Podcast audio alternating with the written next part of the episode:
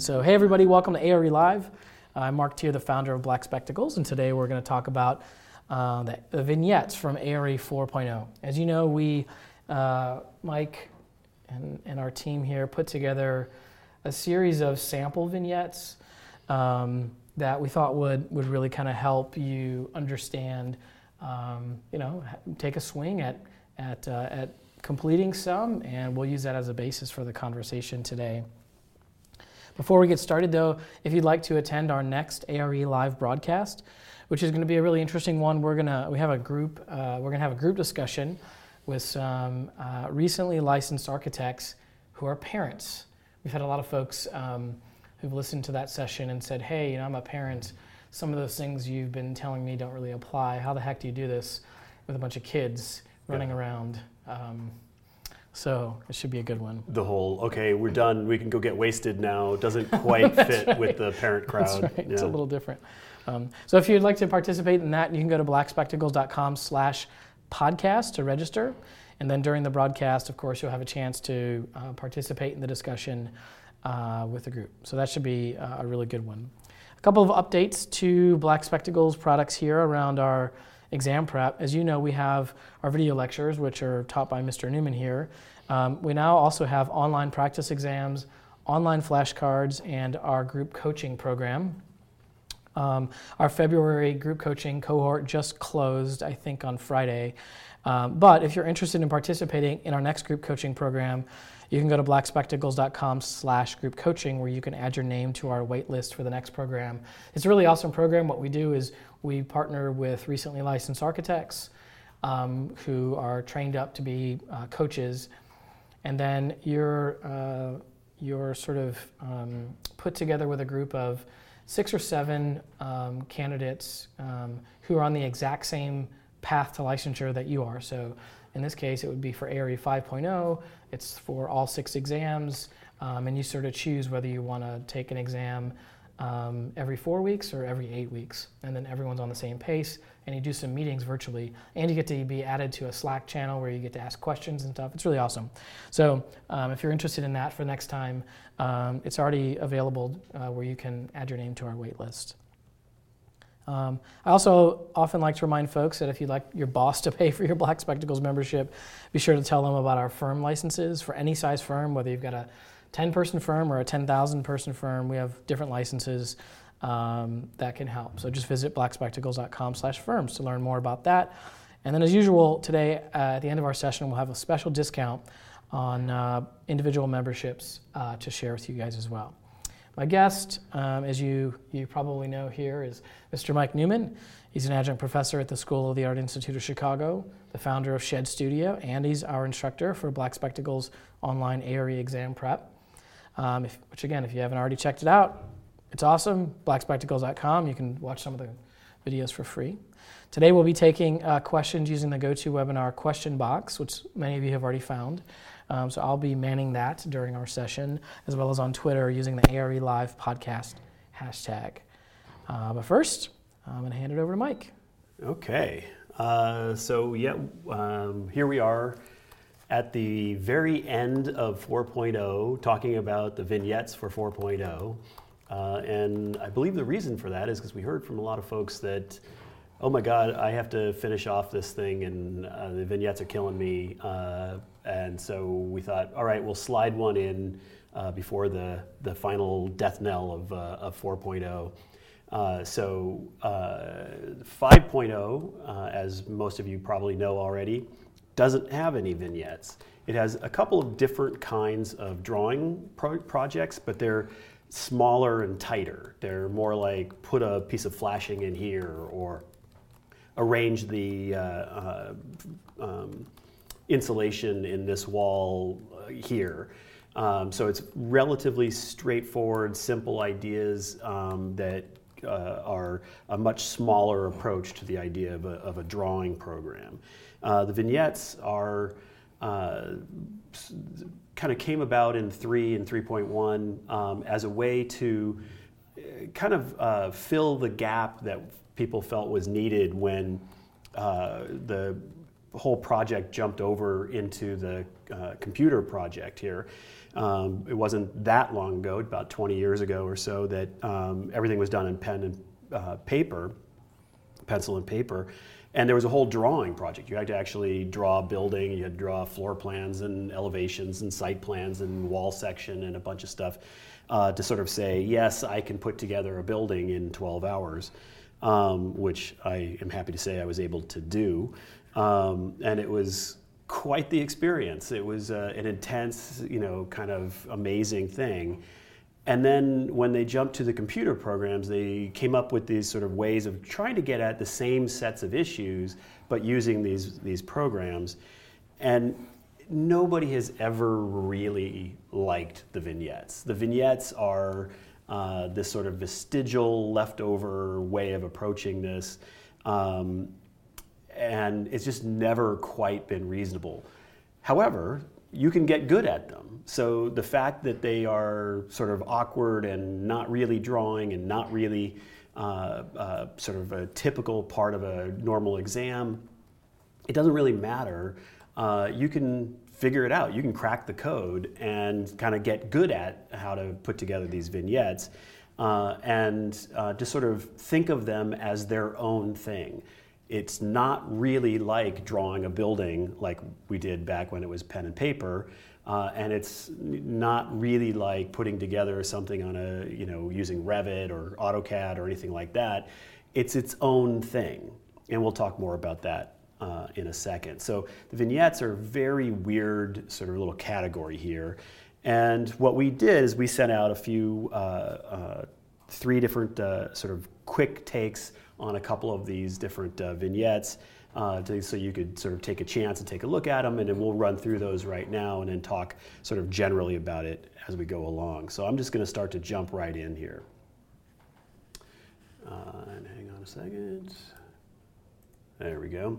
All right. So first thing I want to say uh, is um, the vignettes are about architectural topics. Uh, they are architecturally related. They are uh, next door to architecture.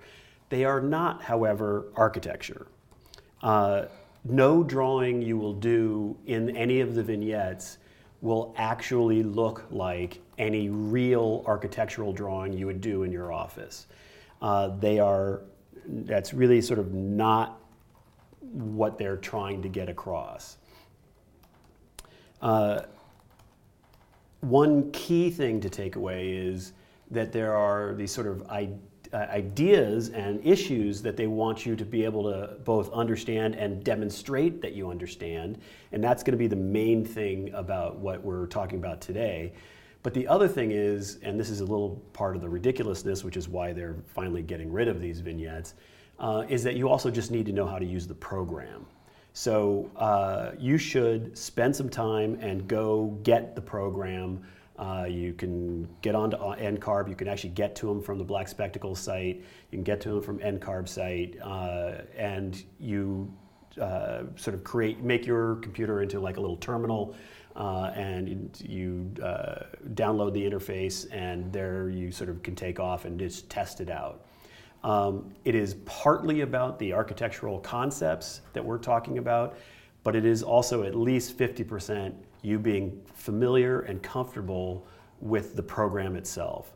So we're not really going to focus too much on that right now. That's something you have to kind of do on your own just to kind of get used to it and used to how you use the uh, toolbars and what kinds of systems there are. We'll mention it a little bit as we go along, but it is one of those things you have to get kind of used to. Um, the other thing I want to mention is that uh, these are not, as I said, they're not architecture. Uh, so I'm so much so I'm going to write down not architecture. Uh, so just so you kind of hammer that home, it's not even drawing. So it's not drawing. Like, what do I mean by that? Like, is, well, it's not that you have a toolbar that's going to give you a line tool that you can then make some lines that will then become like walls. It's not even like Revit where you can say, all right, I'm going to grab a wall tool and I'm going to make some walls and that will become like a building. It's actually, I'm going to be grabbing rooms or uh, a chair or uh, a, and a, a, number of joists, and I'm going to put them all in at once, right? It's this very abstracted way of thinking about drawing. So don't think of it as a drawing, don't think of it as architecture, and it's not really even reasonable. Um, it's really, uh, there are very specific things it's looking for. It's not trying to make a sort of a reasonable argument about what a building should look like.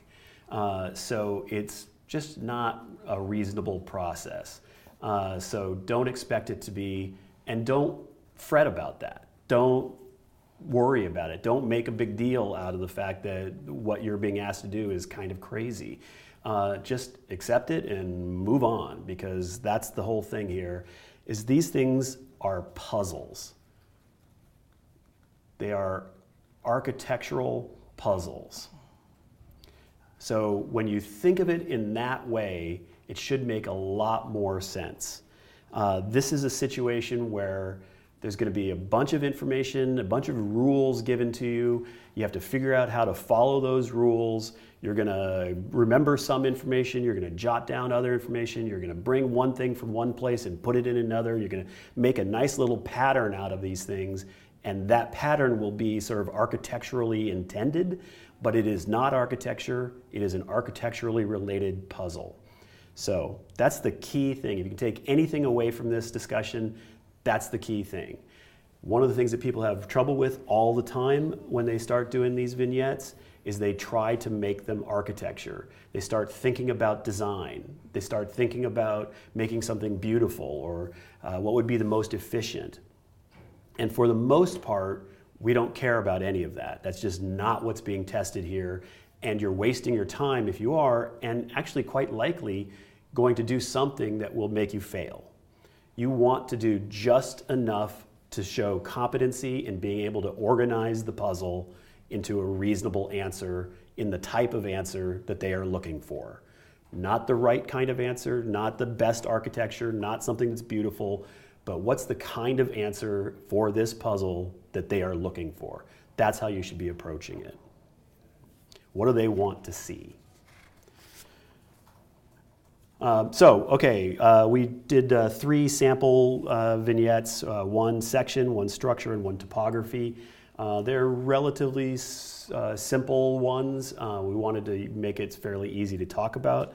Um, and the reason that we chose those is that the section the point of what we're going to be talking about for this section is that uh, we want you to sort of get used to the idea that they're going to be asking you a question that seems very straightforward, but then you realize you have to search somewhere else for more information.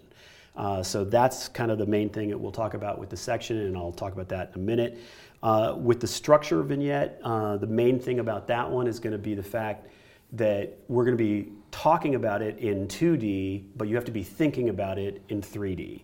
Uh, and there's a couple of those the roof, the stair, the section, uh, excuse me, the structure vignette. It's a bunch of those where you're drawing it in 2D, but you have to think of it in 3D, and there's no place for you to uh, get 3D information. You just have to kind of build it in your brain while you're doing uh, the vignette. And then the third one, the topography. Um, uh, this is one where we're going to talk about a little bit for the most part, you only do what you're asked. Don't go above and beyond, just do the things that you are asked to do. However, there are certain kinds of topics that you are expected to bring to the table, and that's one of the things that we'll talk about on the topography one as sort of an example.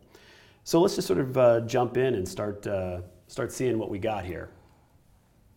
So the first one we're going to talk about is the section. So here's the, the write-up for the section. And these are sort of a little bit simplified. This is just us making a sort of simpler version in order for you to be able to have this conversation. Uh, the actual version is a little bit more detailed, a little bit more convoluted with a couple more issues in it. All right, uh, the following drawing shows the first floor plan, including the framing members for the second floor, so it's the plan of the first floor, but the framing for the floor above of Dr. Frankenstein's laboratory. It is a two story building, but in the interest of time, we will just focus on the first floor. Uh, on the actual exam, you'll actually be looking at both floors. This is just to keep it simple. Note the following. First floor is slab on grade, frost depth is 48 inches, ceilings are 9 foot generally. Laboratory is a double height space open to above, you know, because you have to be able to get the lightning from above to be able to get the whole thing to work, so it's mm-hmm. open to mm-hmm. above. Uh, but for our purposes, it's a double height space. The reception area has a 10 foot ceiling, assume 10 inches for lighting and sprinkler piping. Uh, we'll talk about that in a second. Uh, any duct smaller than a 12 by 12 can fit between joists. Uh, all others must run below the joist. So essentially, all the ducts are running below the joist, uh, with the occasional little end pieces uh, running up between them.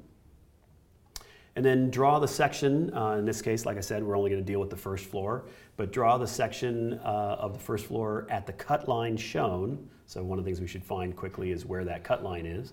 Uh, and include the floor to floor dimensions, the overall floor to floor heights. Uh, so let's take a look at what we're talking about here. So here's our floor plan. So this is the first floor plan. We've got uh, the reception area up here, so this must be the front door coming in. Uh, we've got a corridor that's running uh, through here called a rated corridor. Uh, straight off from the reception is uh, Igor or Igor, I can't remember. Igor's office. Igor. Igor's office. Uh, and then uh, Dr. Frankenstein's office is back behind, so Igor is his sort of assistant. Down the way a little bit here, we've got a medical library and we've got the evil plans office.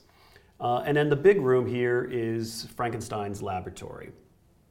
Now, uh, I can't guess, obviously, this is a little ridiculous. Uh, uh I'd be very surprised if they gave you Frankenstein's laboratory. Um, however, uh, I can guarantee you it's going to be a two story building with one big room that is a double height space of some sort.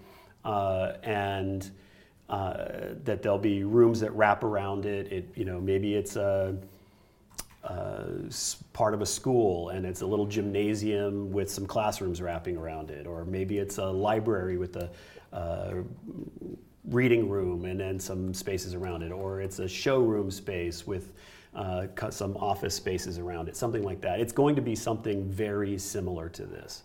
Uh, so uh, while this is sort of absurd, um, it's actually pretty similar to what's really going on. And then there's some other information here. We have uh, these lines going showing us the structure. Uh, so we can look around and find, in this case, it's uh, 28 inch open web steel joists uh, at uh, six feet on center. Um, and then we've got some other structure over here 18 inch open web joists at 24 inches on center. And we had read previously that there was a four inch um, a corrugated deck uh, with a concrete fill uh, on the previous page. So we would add that onto those. And then we also note that there's some, uh, these darker lines are showing the uh, path of the um, ductwork. Uh, for some reason, that's not connected there. I'm not sure what happened there. Um, and that uh, ductwork is uh, going to tell us uh, we have some sizes on there, and so we have to make sure that we accommodate uh, the ductwork as we uh, uh, do our, our section cut. So here's the section cut. Uh, it's a little tight there, but you can see that's the section line running right through, and then we're looking that direction. So we can start thinking about this. The, First thing we have to come up with is what is our floor to floor so that we can uh, draw in, uh, draw our section overall. So first thing we need to note is if we kind of went back and looked, we would find out that all of these rooms uh, and the corridor all have a nine foot ceiling. So I'm going to put a nine foot ceiling here, ceiling height.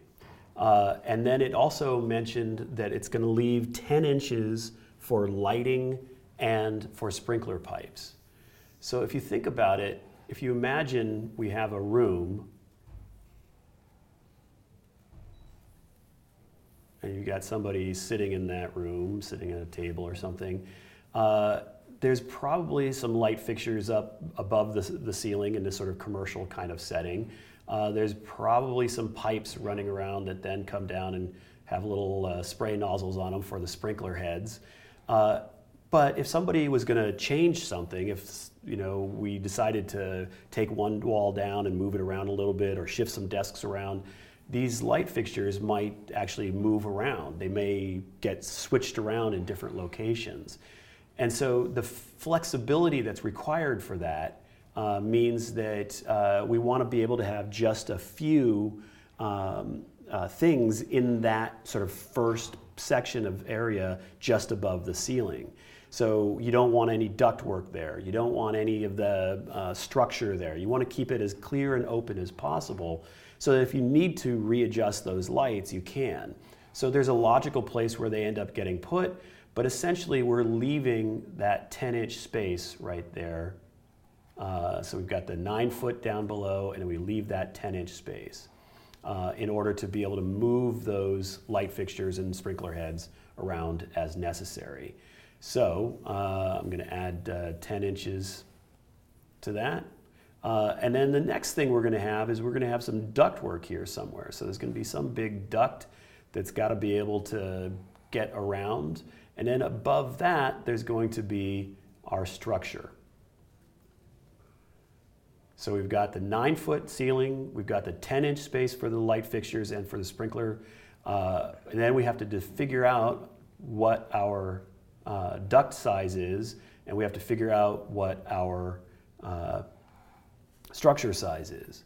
So let's talk about this zone right here of our section cut. The structure we know is the 28 inches plus the 4 inch deck, so that's 32 inches. And then the question left is how big is the duct that we need to be able to accommodate? So we look here, our section cut goes right across there, and there's our 12 by 20 supply duct.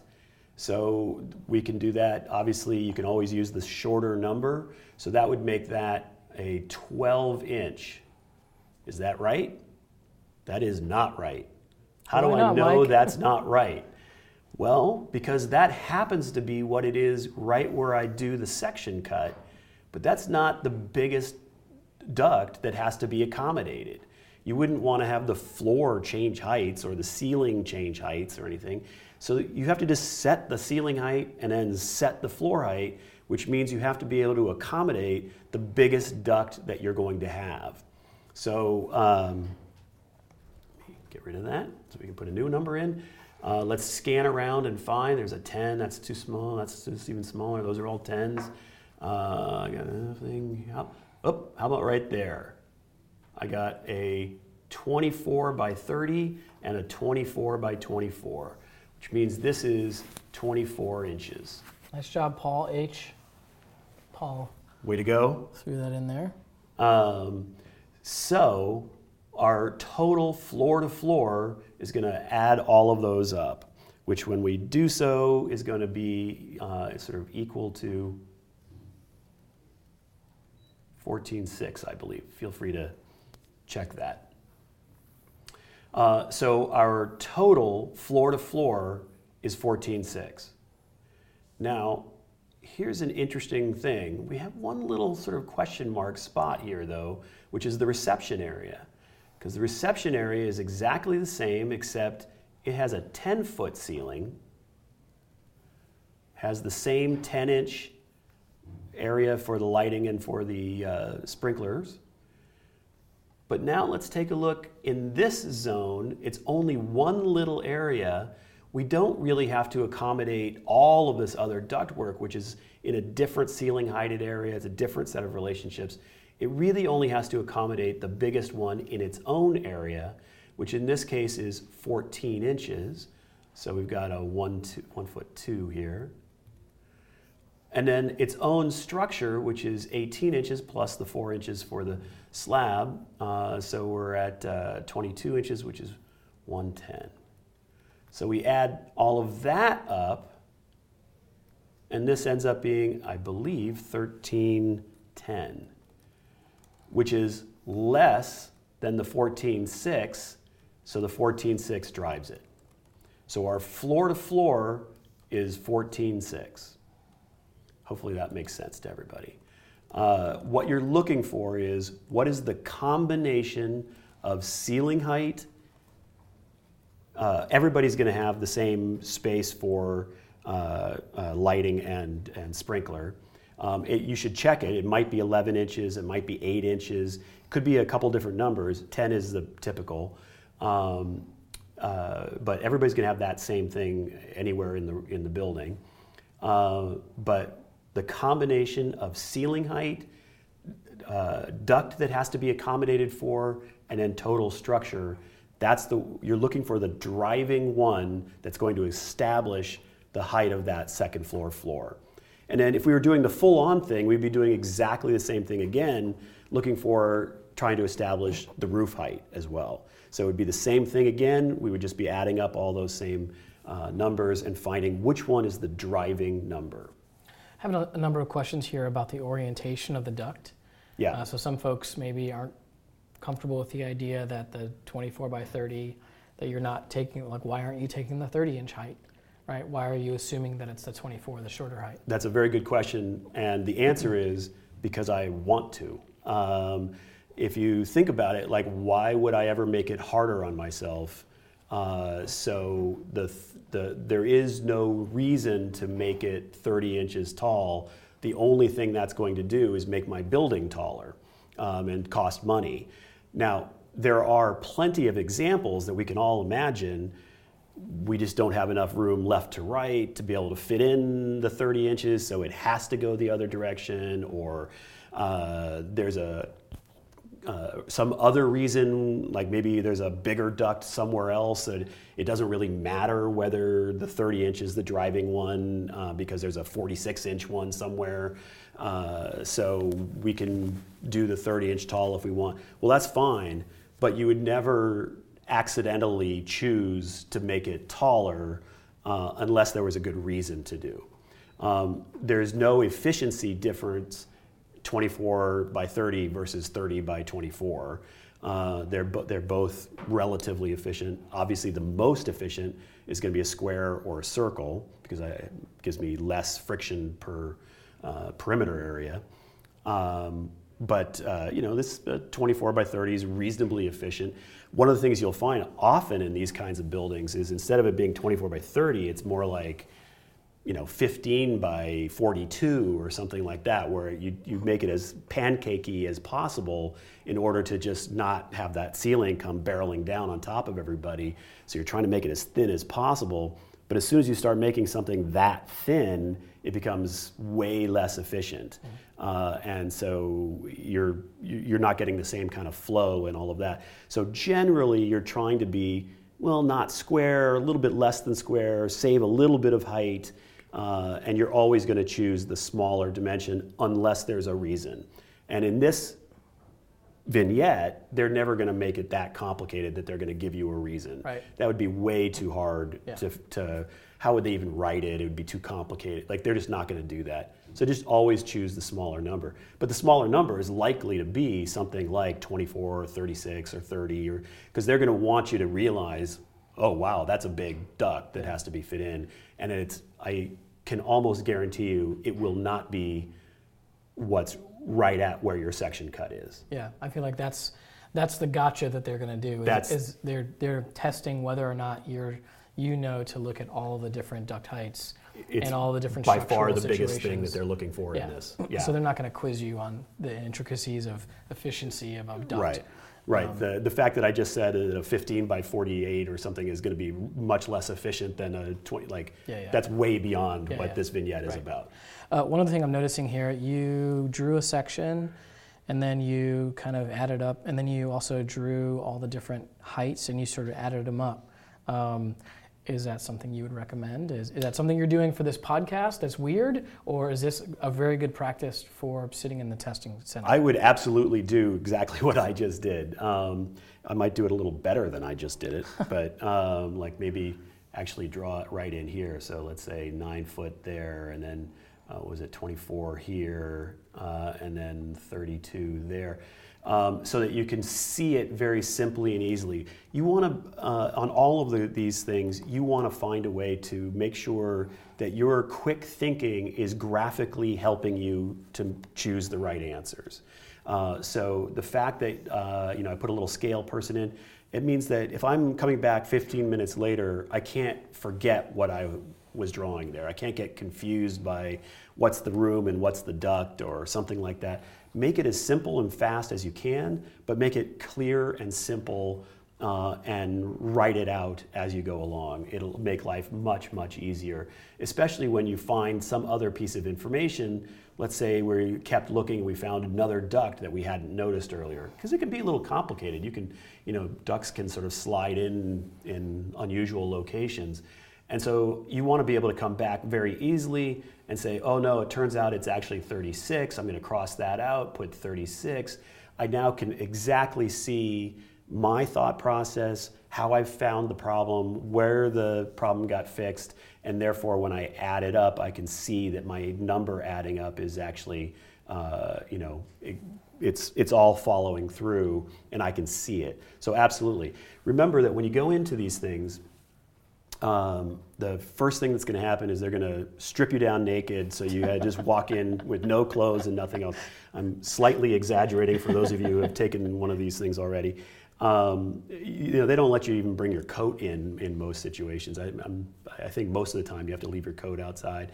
Uh, and you certainly can't bring in any phones or anything like that. Uh, they don't even want you to use uh, your own pens and things. They give you a pencil and I think it's three sheets of paper. Um, and maybe that depends on which uh, vignette it is.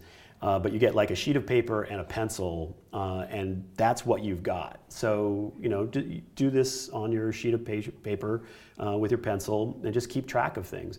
And you can see that I did the one uh, over here on this side because that's referring to this zone. Uh, and I did the other one over here on this side because that's referring to that zone. And so I'm graphically making it easier for myself to follow down the road. And then um, this is obviously a little bit of a hot button topic here. Um, a couple of folks are saying like, well, can I, you know, how about if I just add a few inches here to round this off, or, or you know, X, Y, and Z. It just, yeah. Th- this is one of those things that's like, there's a very clear answer. It's this plus this plus this plus this, and that's it. There's yeah. no yeah, and, and you don't need to do that. No. Um, and that, that's part of what the 10 inches is for. Uh, the 10 inches, you know, the light fixtures themselves will be four inches, and uh, the pipe the, for the sprinkler is, you know, it's a couple more inches uh, just above that. So, uh, you know, you can fit that in probably in six or six and a half or seven inches. So, giving it 10 inches, that's really your factor of safety right there. So you don't need to do anything beyond that. And the 10 inches actually is going to come from uh, the program, like it, will be part of the, uh, the program itself. It'll say, and leave 10 inches. It might say a different number. Like I said, it could say 8 inches, it could say 11 or 12 inches. Uh, different, you know, if things are highly flexible, you might make it more just to make it easier. Uh, if you think things are going to stay the same for a very long time, you might tighten it up a little bit to just save some height.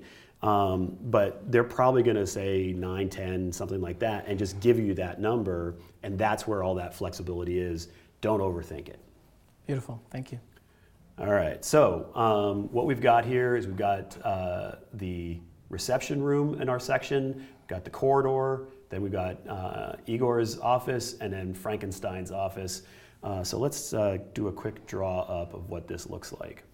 All right, so this is going to be a very bad drawing. My apologies.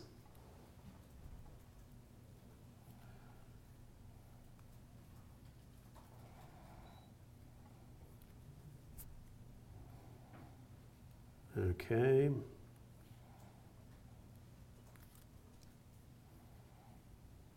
So there's the reception.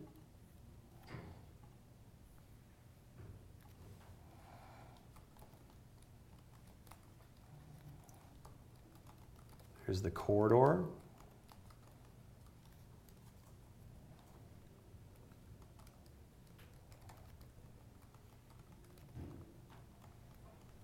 There's Igor's office.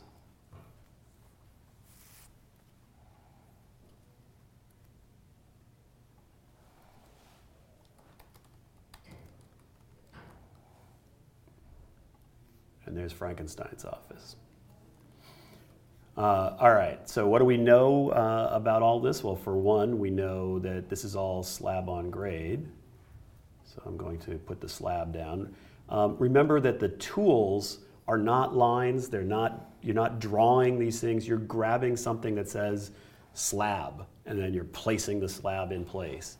Uh, so uh, it's not as sort of, it's not like you're drawing from scratch. Um, then uh, we have, uh, for our purposes, I'm going to just put a little line across here. You, this is not something that you would actually draw, but just to show that 10 inch zone. So that's something that we're just showing here for our purposes, but not, it's not actually shown on that. You just show the ceiling. Uh, and then I've got uh, the duct. It doesn't really matter uh, to get it exactly right. You just sort of get reasonably close to what the size is of the cut, not, leaving enough space for the biggest one, uh, but you would want to draw in what's actually at the cut. And then uh, you may have remembered that this is actually a structural line, and so our joists are running here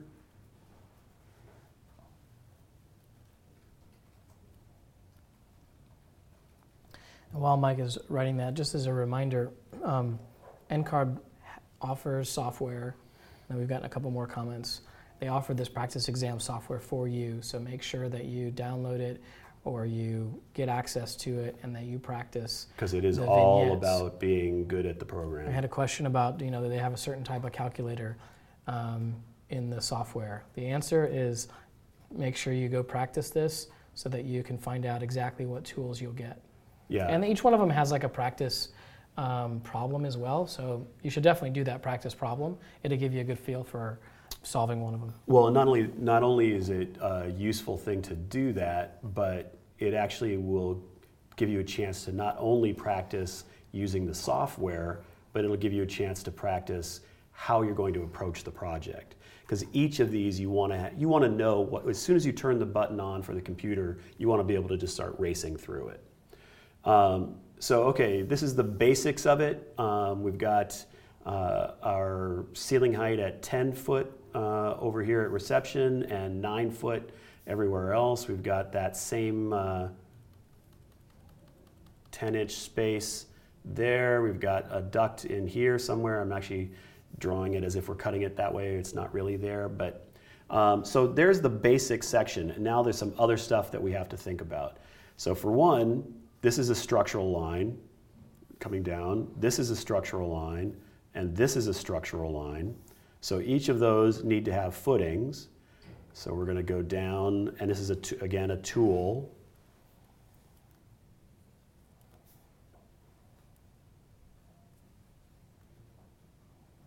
And I'm getting down. The reason I'm drawing it down there is because I'm below the frost depth, which I believe was 48 inches. And then I need this one as well. Do I do that down here?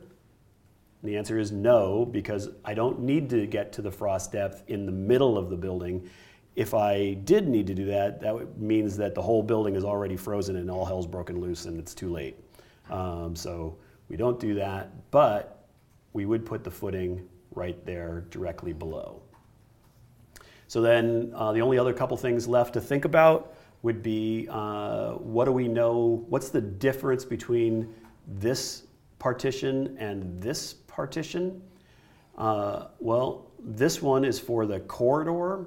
You'll note that this one, because it was a structural change, had to go all the way up to the underside of the deck. Uh, but this one, because it's part of the rated corridor, also has to go all the way up to the underside of the deck above. So this is a rated corridor, so that wall continues all the way up. Oop, sorry about that. Tricky little device here. This is also a rated uh, part of that corridor, so that also goes up, and it's also bearing wall, so it does anyway. Igor's office is not rated separately from Frankenstein's office. Uh, I'm just to call it Frank's. So this one actually only needs to just go just above the ceiling and it doesn't need to go up to the underside of the deck because that's just a regular partition. This one that's part of the corridor is a rated wall, so it has to go all the way up. So that's pretty much it. And then we do the same thing up here on the second floor with a whole bunch of different numbers.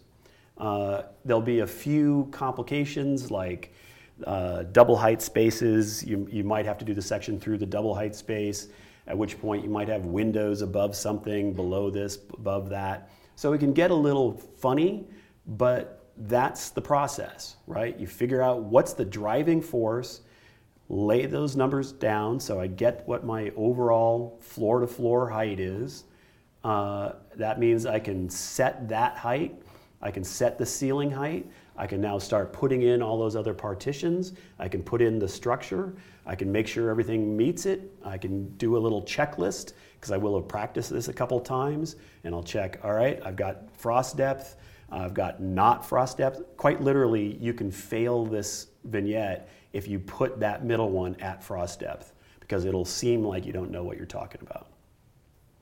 Uh, and then I check to make sure that the fire ratings are all in the right spot. Uh, I check to make sure that the ducts are in the appropriate locations uh, and that all the numbers add up. I go back and check all my numbers again, and there you go. I'm all done. Uh, footing to the top or the bottom for frost depth? depth? Uh, f- so I've been this- dying to ask this question too, so I, I this is one of those answer. sort of funny things. So if it says uh, 48 inches, then technically that is 48 inches. Now, one of the things that people do all the time here uh, is they just add their own little factor of safety in, and they instead take the 48 to there, if you will. Um, and so that means that this whole thing is just a factor of safety down beyond. But the frost depth is referring to specifically the bottom of the footing. Um, so in the real world, I often do it the other way, but there's no need to on the exam. Um, and the reason I do it the other way in the real world is because you know I've been out on job sites and you know things that are supposed to be at a certain level. Maybe there was some stiffer soil there, and they just didn't quite dig it down, and so it's six inches higher than it was. Like there's all kinds of things that they do, and that's fine. Uh, you know, this sort of it's the life of the project. Um, you just don't want a you know inspector coming along and measuring it, and suddenly it's wrong, and you're pulling things out. And so I just add it in as a factor of safety usually, personally, but that's not necessary for this. Okay. It's a good question. All right, can I move on? Yeah. All right, next project. This is the structural uh, uh, layout. The Werewolf Community Theater, you may have noticed a theme, uh, is building a small community center and stage space for the nighttime productions. Uh, the space is a simple structural concept, one tall multi-purpose space with two smaller side spaces on two of the sides to support, to support the productions. On the following floor plans, uh, sketch the required structural framing plan using masonry bearing walls, beams, columns, joists, and structural decking. The maximum deck span is five feet. The maximum joist span is 30 feet. The maximum beam span is 45 feet. Uh, doors need a steel lintel when part of a masonry bearing wall. Columns can be put into any existing wall or window wall. You may not add new walls. Okay, so note uh, down here, uh, any wall on the framing plan can be either a masonry bearing wall or a beam column frame. It's your choice depending on what you think makes the most sense for that portion of the building. And it can be mixed. You can have part of the building be masonry and part of the building be a steel beam column frame. Um, you know, most masonry buildings are going to be some combination. Uh, but do not overstructure the building. Try to keep it economical and simple. Uh, so that means things like if it says that the maximum deck span is five feet, like it does right here, um, that means the joists should be five feet apart from each other. You know, just because uh, it's a um, uh, you know you're you're trying to be extra careful you don't want to suddenly make those things three feet apart from each other just to show that you're smart and careful if it tells you that the max is five do it at the max, keep it nice and economical. It's one of the things that the structural layout is looking for you to know is that it should be a simple and straightforward and economical process. So I, I gave you a little 3D look here, um, and we're kind of cheating with this uh, because this is kind of the whole game of this one. Is that what you're going to see? I'm going to jump forward here for a second. Are two plans. So there's the lower level plan. So here we have the main multi-purpose space, the little stage area, uh, a little back of house zone, and then a concessions area, an entrance in, a second egress out, window wall over here. And then if we look at the upper level, well, we can see the roof and the roof. Then we see the space uh, below, which is that multi-purpose space. So it's just a one-story building, but we see is these two different floor areas. Um, so we will be seeing it on the vignette as f- straightforward floor plans. Reason I showed it this way is I wanted you to start thinking about it as 3D because quite literally 60% of this exam uh, of this vignette is do you realize that if you have a beam here, let's say, and a joist structure there, and a joist structure here, that I need another beam right there. So in plan, if I'm looking straight down, this beam and this beam are right on top of each other. So if when you read this and then you look at that set of floor plans, you should realize that there are two sets of structure, one for each different height of the roof. Now, like I said, this is not a real building. It doesn't even show any slope in the roof. It doesn't show any all sorts of other things that you would normally be thinking about for this kind of thing. That's not what it's about. It's really just trying to get at if you see something like this, can you picture it in 3D and understand that there needs to be multiple levels of structure? So, uh, am I going to use bearing walls or am I going to use uh, beam and column? Well, I can use anything I want, but like I'm probably not going to use bearing walls in a situation where I'm going to have big openings. So I probably don't want to put a bearing wall in this wall. I probably don't where the stage open is. I'm probably not going to put a bearing wall. That just doesn't make any sense. I'm going to have a bearing wall within this big opening in it. It doesn't doesn't follow. Um, uh, and then this wall, I probably don't want to use as a bearing wall because first of all, it's got this big opening right here, but it also has this big uh, clerestory opening up above it. So, do I want to put bearing walls in? Sure, I can put bearing. Walls. Why don't I make this a bearing wall? And maybe I make this a bearing wall because it's pretty straightforward. Um, and then we'll, we'll talk about this one in a minute. So because I have a bearing wall with a door, means I have to show that there's a lintel there. Uh, this one, there's no uh, uh, doors or openings in it, so that one's okay. Um, and now we're going to start thinking about how the roof structure is going to work. So I'm going to show the upper roof structure on the upper plan and the two lower roof structures on this lower plan. And I'm going to just say, all right, I've got a joist here, and then every five feet, I'm just kind of uh, roughing it here. And then I got one at the end. Uh, and I'm going to say that these have to be held up on a beam. So there's a column there, and there's a column there. Uh, and if we take a look at the spans, we might decide to break up that overall span. So I might make that two different beams. Um, I probably don't need to make it three. That would probably be more than, I, than necessary. Um, I've got the bearing wall over here. I've got the beam and column over here. I've got the joists. And then if the joists are running this direction, that means the decking is running that direction. So the decking is spanning, going perpendicular across uh, those joists. The joists are spanning, in this case, from bearing wall to beam. The beam is spanning from column to column and column to column. So everything is structured there. So now I could either do the same direction here and make this a bearing wall, or I could turn the direction the other way and make this a bearing wall. Uh, it's really sort of up to us. Um, what do we feel like doing here? How about, uh, why don't we, let's turn it. So there's a joist, there's another joist, another joist, another joist. And then I'm going to put a column and a column and a beam and a beam.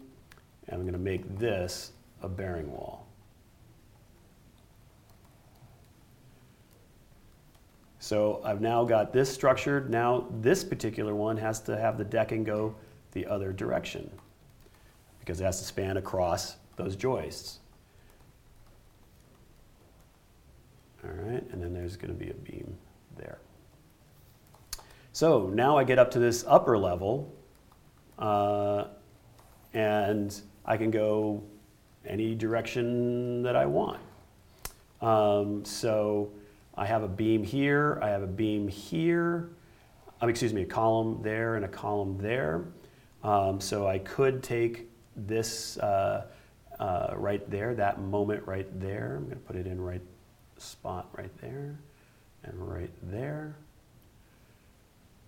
And I can put a beam in right across there, put a column in, and then I could run the joists that way. That's totally reasonable. Let's think about it the other way as well. I could also have this uh, run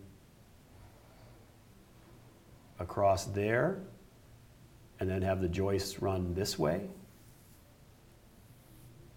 The reason that I'm putting that beam in at all is because if I start looking at this number, I'm going to be very clearly either direction I go here, I'm going to be longer than the 30 foot maximum for uh, the uh, joist span. So I need to break it up somehow. So I'm putting a beam across in this case. Uh, that won't necessarily be the case for your project, but uh, this you can see why I would have to do that. Let's just do it that way. And then here I've got the bearing wall, and I'm picking up that beam on that bearing wall. And then I've got the joists spanning on either side. What do those joists bear into? Well, they bear into this beam right here. So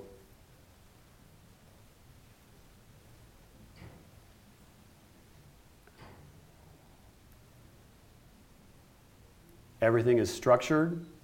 Uh, the decking is going that way. Uh, we've got this roof structured and this roof structured, and we've got the main roof structured. Uh, we've got bearing walls only in locations where they're meaningful. Uh, in this case, I probably could have gotten away with not making this a bearing wall and just putting a column there and then making sure that that column showed up on the lower level. That probably would have been smarter, but uh, you know, just trying to show a couple different ways of approaching it. Um, so we have all of these things going, and like I said, half of the point of all of this is just so that you see that there's a beam right there that's at the height of this lower roof. And there's a beam right in that exact same location that's at the height of the upper roof. So there's one right on top of the other, which is why we have to show a lower level and an upper level. And that is what they're looking to make sure uh, that you have picked up. Um, so then you just got to go through and make sure all right, if I showed a column up here, it better make sense going all the way through, uh, or it's sitting on top of a bearing wall. Uh, everything sort of follows through. I, uh, the decking reaches to all of the uh, joists. The joists reach from beam to beam or to a bearing wall. The beams reach from column to column or to a bearing wall. Uh, the columns run all the way through from the upper all the way down to the lower, and there you go. So again, the point of this one is just to be able to look at something that's 2D and think of it in 3D. All right, let's look at number three here. On the topography plan shown, you will be adding the picnic table uh, patio for the visitors to Dracula's castle. After the visitors have had their blood sucked, they will need to be wheeled in wheelchairs back to their cars because you get very weak. Uh, therefore, the walkway needs to be accessible. Alter the contour lines to create better stormwater runoff pattern that will not impact the picnic area. Create a construction pad for the picnic area, the dashed rectangle that's going to be shown, uh, and create that accessible path. Uh, do not disturb uh, the existing parking lot or the existing trees. Uh, what is the proposed elevation of the picnic area? So, a couple of quick thoughts here. One is the word or phrase construction pad. Um, most of us, when we see the word pad, think of a concrete pad. Um, but actually, uh, concrete pads are sort of a, a different thing. Uh, that's a specific uh, and very level sort of set of construction. A construction pad is what you do to a site in order to get ready to put the concrete in or to get ready to do the project. So, construction pad actually slopes a little bit because you never know. You might do it, you might do that first part, and then maybe you get bad weather for two months or something, and it has to sit there and it should drain away. You don't want it to pond. So, it'll actually have a little tiny bit of slope just to keep it uh, sort of draining reasonably well itself and kind of being uh, careful about it. So the construction pad is one thing. It's different from a concrete pad. Don't get them confused. They, I think, will almost always on this vignette talk about them as a construction pad. So you have a couple different things you need to do. One is you need to deal with the stormwater. One is you need to uh, create an accessible path. Uh, and the other is you need to make a, uh, the construction pad uh, on the site. So let's take a look at the site. So here's the tree zones on either side. Uh, if we look at the numbers, always look at the numbers. Don't just assume you know which way is up. This is 71, 70, 69, 68. So this is clearly the high zone is over here, uh, and the low zone is over there. Here's the existing parking lot. This presumably is the walkway uh, that needs to be accessible, uh, and that's where that pad needs to go. Uh, so first things first, we look at this accessible uh, walkway. We might have some issues there. What's going to be the big question there? Well, uh, these uh, contours are one foot apart. We need to be at least 20 feet apart from each other. That distance right there, each of these contours needs to be 20 feet apart from each other. Why?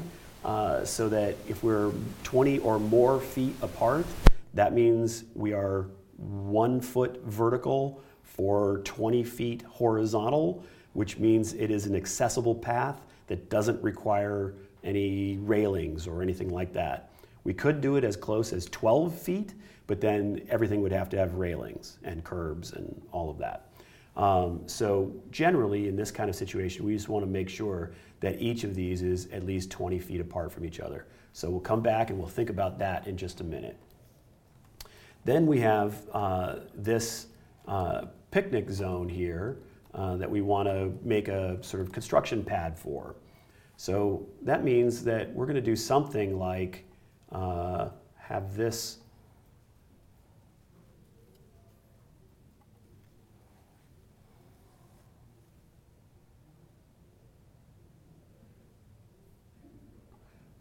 So what we've just done by altering this contour line we've made this that that whole thing can fit in that area. It's still slightly sloped because we're going down to 12 inches, but we now have an area where we could put in the concrete slab later uh, during the construction process, and that'll make logical sense.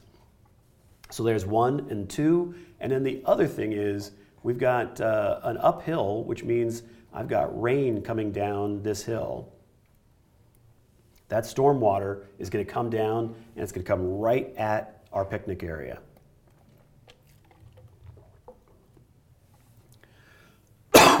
Sorry, I'm running a little cold here, which is why I'm especially sexy sounding today. uh, so if I lose my voice here, apologies. Um, All right, so we've got one issue here, which is trying to make sure that our accessible spacing makes sense. So that we're trying to get uh, you know 20 foot spacing at the at the steepest. We've got the pad, which we just did, and we've got to worry about the storm water flowing down the hill right onto our uh, pad. We want to stop that from happening. So we want to be able to bring that that storm water and just take it right around.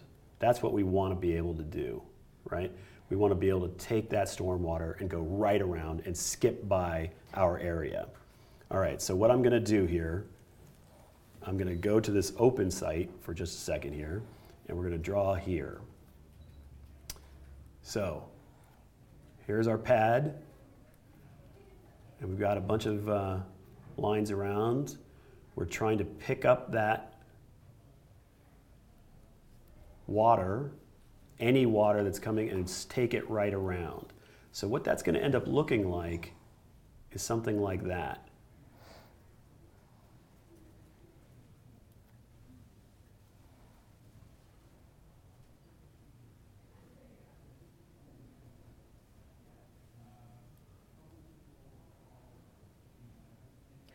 I swear I always thought these diagrams looked like something out of the Alien movie. yeah.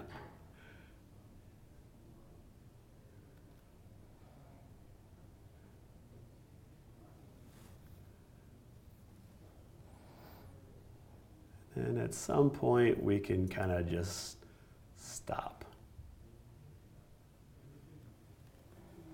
So if your rainwater coming down here, you're going to come down and you're going to get caught in one of these, either this one or this one of these swales, these ditches that we're going to make that go right around it.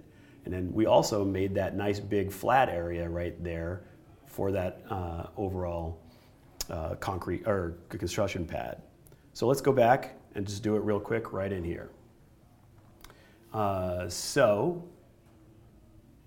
let's do something like this.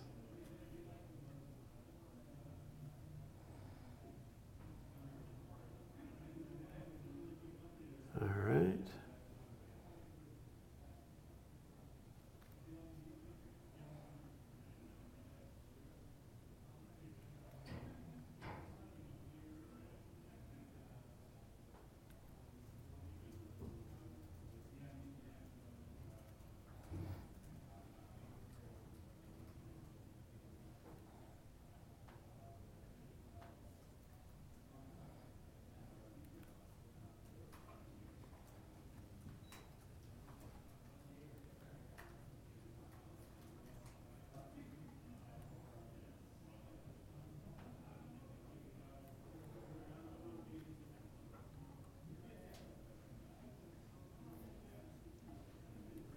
Okay. It's so relaxing watching you draw.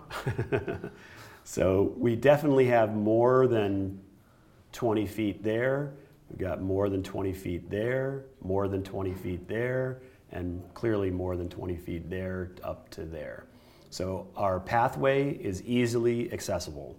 Definitely more than 20 feet between each contour, probably more like 24, 25, 26 feet, something like that, which is going to be a nice, easy slope for that uh, uh, person who's passed out in the wheelchair because of the blood sucking.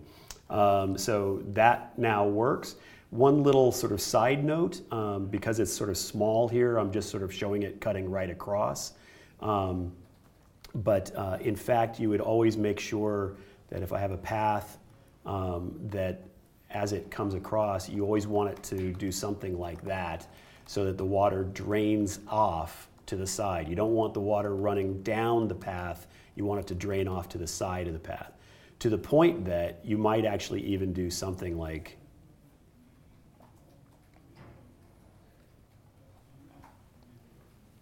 like that. Uh, now, in real life, you might do something like that. That's way too complicated for this sort of vignette. But what you're doing there is you're making it so you're picking up these little ditches on either side of the walkway so that no water cuts across the walk. You're trying to keep the walkway as dry as possible. So just a little information there. So we've got the pad, the sort of extended area here. We've got uh, all these swoopy lines that bring us to sort of force that water to sort of go around the site. uh, around where we're worried about it, and we haven't touched anything that's too close to where the trees or any of the property lines. You want to make sure that by accident you don't just somehow uh, accidentally do something where you're changing something over that property line because you don't own that property line. You can't cut into their property. Um, so you have to be careful about that kind of thing.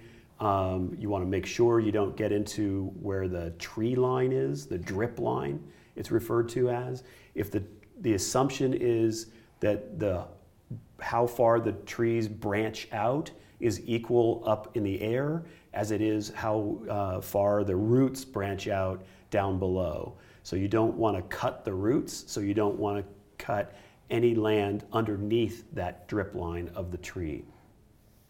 Um, now, in the real world, you generally do these things in these sort of swoopy lines that I've shown. Um, but just to be clear, when you do these things uh, on the actual vignette program, each of these contour lines will look kind of like this. There'll be a, a, a little button, be another button, there'll be another button, and you can actually put in buttons as you go along. Um, so you, if you wanted to make one of these nice swoopy lines here, what you would do is you would probably put a button in right there, and then maybe another button right there, and then you'd grab this button and you'd pull it out. And then you'd make this thing go whoop, like that.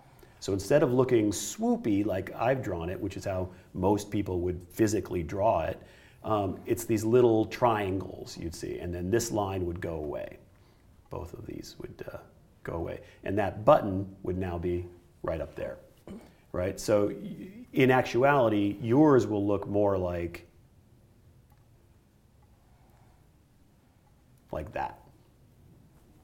Um, so you can see this is this super complicated. You've got stormwater, you've got accessibility, you've got to get the construction pad to work. There's all these different things going on. You can't touch the trees, you can't touch the parking lot. There's all these different issues. Eh, you can do it in, you should be able to do this in eight minutes. Uh, it's really simple and straightforward once you've practiced it a few times. Any good uh, any good tips? Um, so this is the one I failed a million years ago um, because I didn't put the little swoops in the right direction. Yeah, this Jacqueline is, asks a great question. Is, how do you know? Is there any is there any good like rule of thumb or good way to remember? So you know, this is always tricky, um, and it's better when I'm in person. You can see me waving my hands around. Um, but if you if you imagine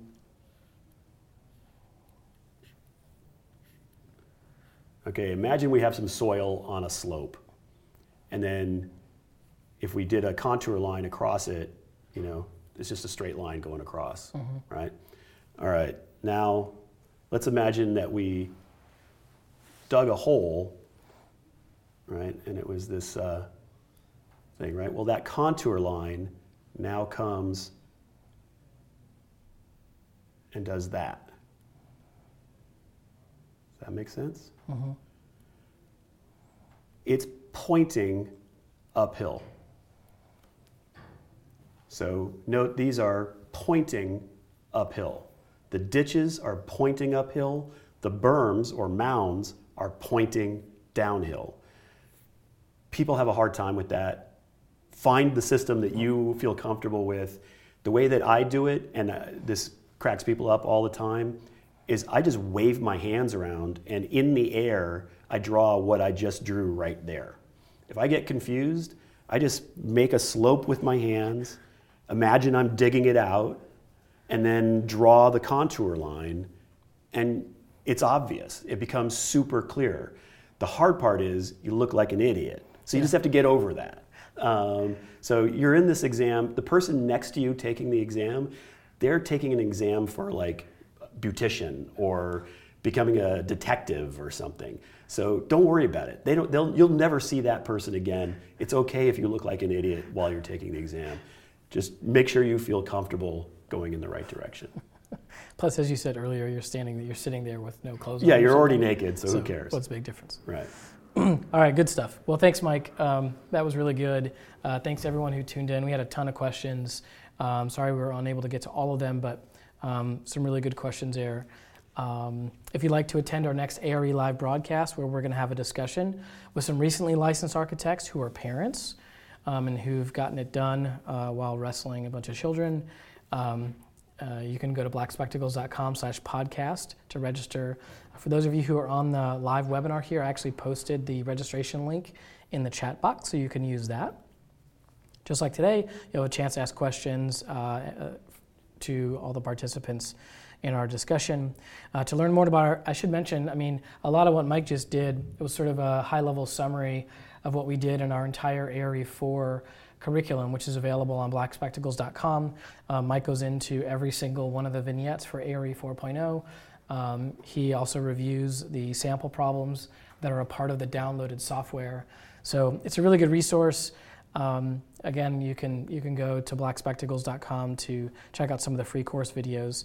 Um, and as I always say, if you'd like your boss to pay for that, make sure you go to blackspectacles.com/firms to learn more about those firm memberships. Can I just say, getting mm-hmm. your boss to pay for it sure makes life a lot better. Yeah, yeah, they pay for all kinds of stuff.